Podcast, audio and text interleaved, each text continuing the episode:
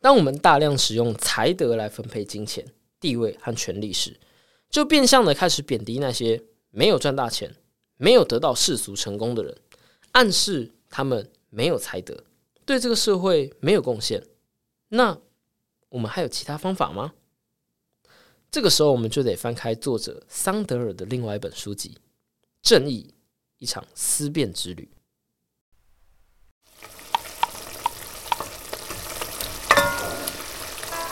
每周两小时，帮你养成阅读习惯。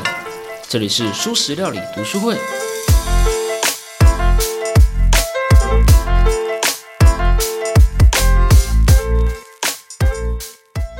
Hello，大家好，我是主角小 P。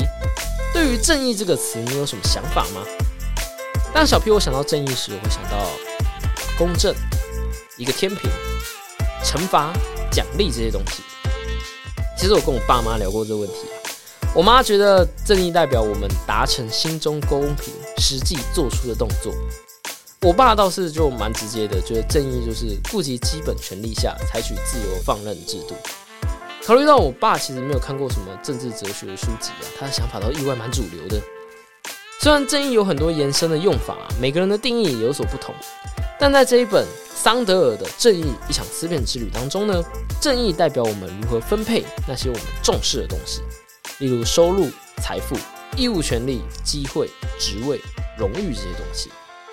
一个公正的社会懂得以正确的方式分配财物，让每个人得到自己所应得的。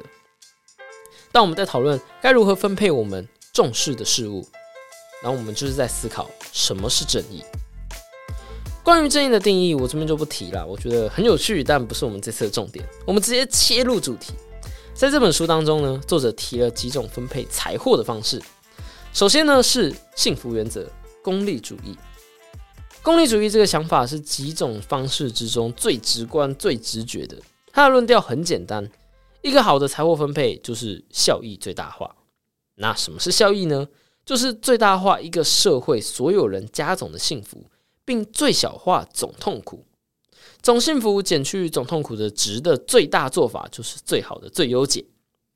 哇，他的逻辑是如此的简单，如此的直觉，也如此的有力，以至于我在跟我七岁的弟弟聊他对于正义和分配的看法的时候，他要不是提到所有人完全一样的共产，就是提到这样最大幸福的功利主义。但是功利主义的问题也是蛮明显的吼，最直观的就是我们愿意只关注满意度总和，就忽视了个人吗？例如最知名的电车实验，最一开始就在讨论这个问题的。你愿意为了五个人的幸福杀害一个类似遭遇的人吗？或是你愿意把一个无辜的胖子推下桥吗？也许电车的例子大家已经听腻了，跟小 P 我一样，每次听到电车的例子，只会想到双轨式火车甩尾。所以我们来提另外一个例子吧。有一座叫做欧梅拉斯的城市，那是一座幸福快乐的城市，没有国王和奴隶。没有战争和讨人厌的 YouTube 废物手游广告，那个地方太不真实了，以至于无法想象。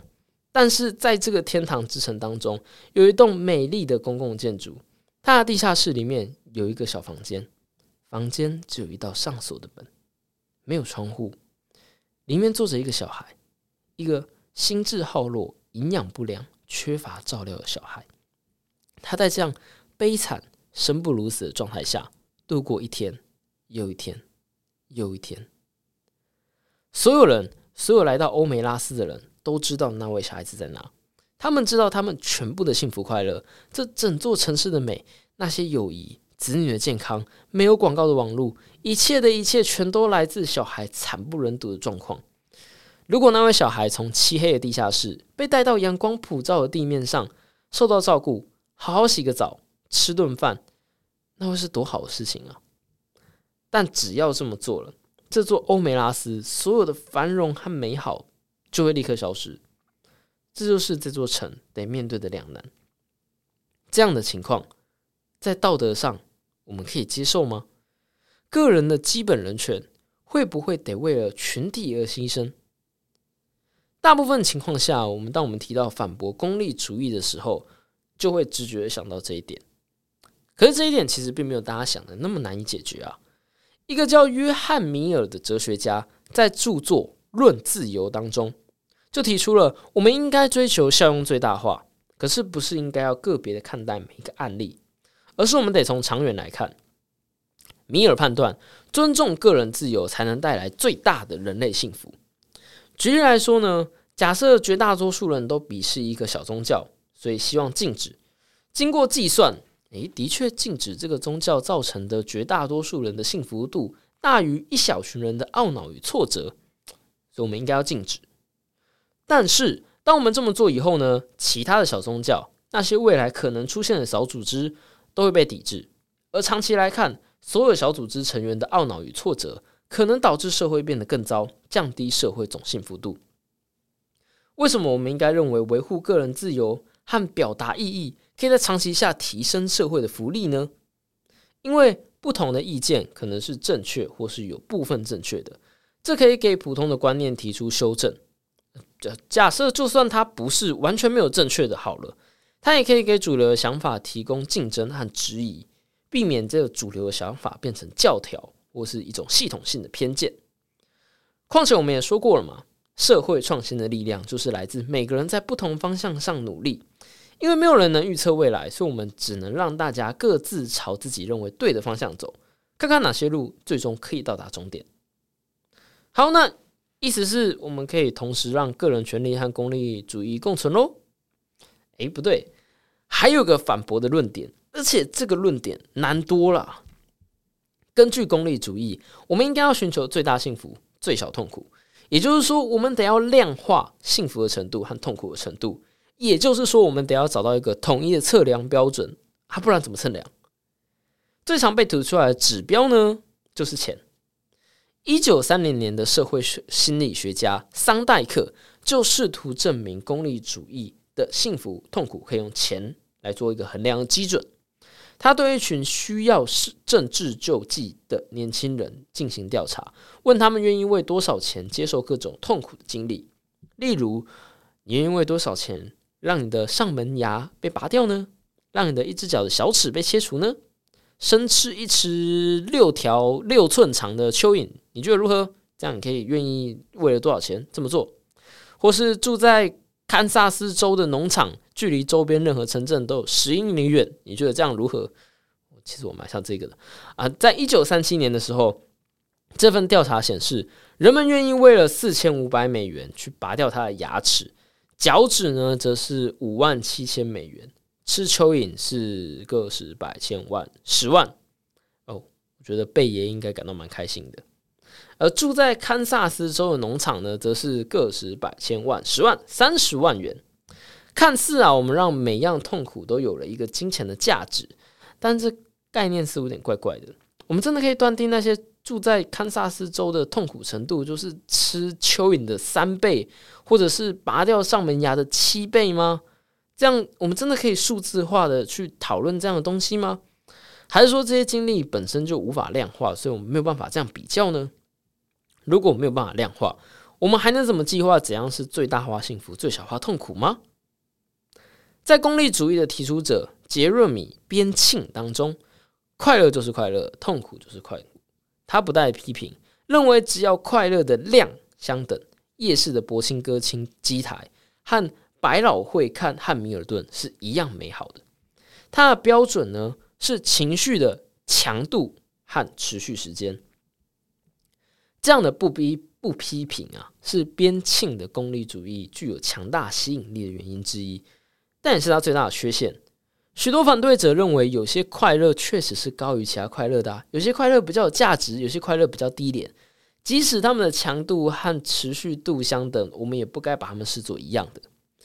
例如，罗马竞技场当中把基督徒丢到狮子前面的娱乐，我们暂且不论他侵害了受害者的权益是否这样子会好之类的，我们只单论他的快乐，是否这样的快乐更体现了一种。有点变态的快乐，而该与看场电影的快乐分开来呢？边沁会把所有的偏好都放到一样的框架中去计算，再以此来制定法律。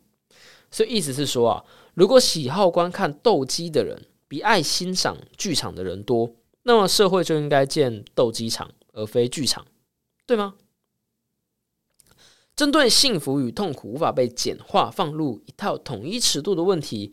我们忠实的约翰米尔试图让功利主义逃离这样的反对。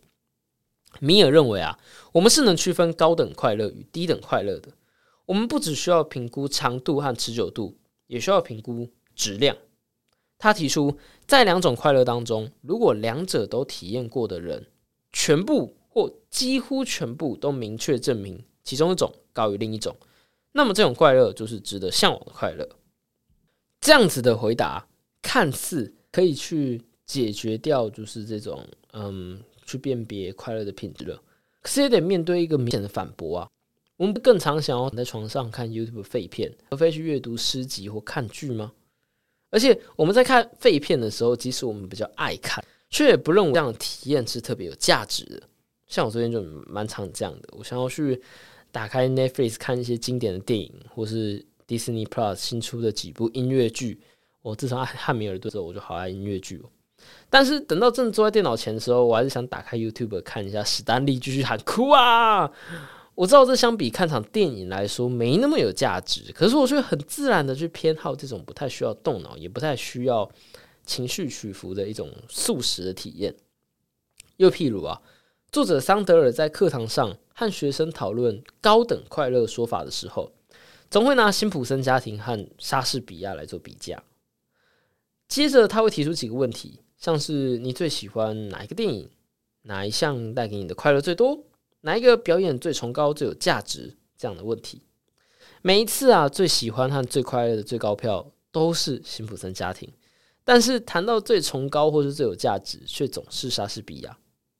当然，也有可能这是因为这是公开场合啊，大家坐在教室当中就不想让人觉得自己缺乏文化素质嘛。莎士比亚好棒棒啊！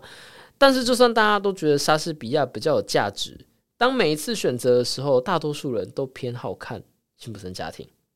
那么，如果真的情况是这样子的话，我们的米尔就很难说莎士比亚的品质比较好啊。即便大家真的认为他比较高尚，但大家实际选择的时候都不会选择他。不过，米尔没有轻易放弃有些生活比较崇高的观念。即使这种生活可能比较累，也比较不好满足他的情绪，也比较没有来的那么的速食。我们来听听他怎么说吧。米尔说，比起低等人，一个拥有高等官能的人，要更多的条件才能感到快乐。即使可能承受比较多的痛苦，或是需要背负重担，却不可能真正希望落入比较低等的生活状态。这样的原因和对于自由与个人独立的热爱有关。这是为了尊严，这种所有人都以某种形式拥有的东西。有时候在诱惑的影响下，最优秀的人也会推迟高等快乐，而先享受低等快乐。但是，身为一个不满足的人，也胜过一头满意的猪。宁愿当不满足的苏格拉底，也不当满足的傻瓜。若是傻瓜和猪有对此有不同的意见，原因是他们只懂自己的享受。我靠，有够呛诶，这是捡到 T 九幺步枪是不是啊？我们认定某个快乐比较高等，不只是实质的渴望。对于米尔来说，在他的提出里面，更是来这种来自一种人类尊严的理想。高等快乐之所以高等，不只是因为我们偏好，更是因为我们认知到它比较高等。相比传统的边沁派功利主义啊，米尔的版本可以说更加人性化一点。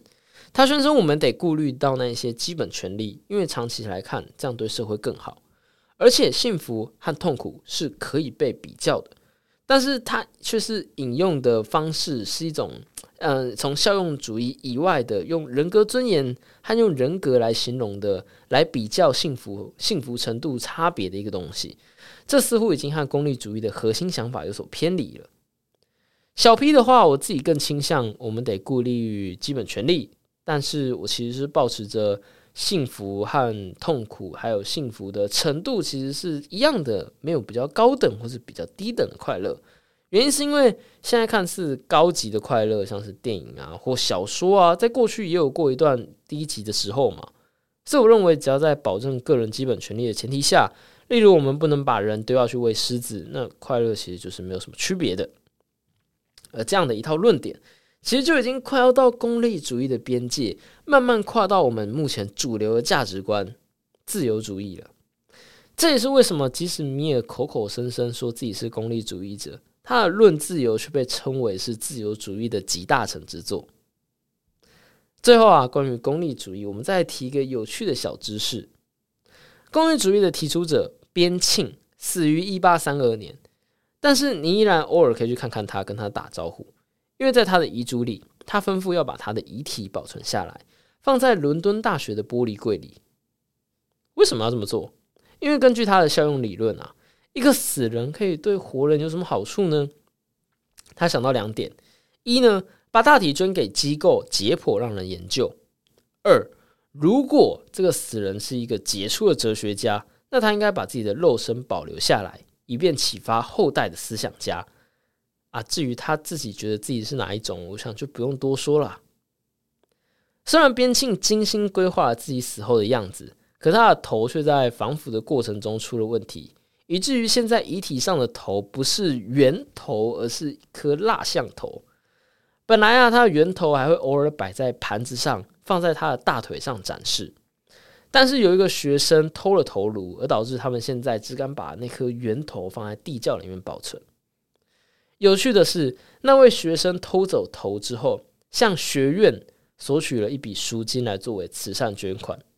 所以我们可以说，其实，在死后，边沁还是在致力促进最大多数人的幸福啊。好，这期的节目就到这了。如果喜欢我的节目的话，请订阅、按赞、五星、分享我的节目。下期再见啦，拜拜。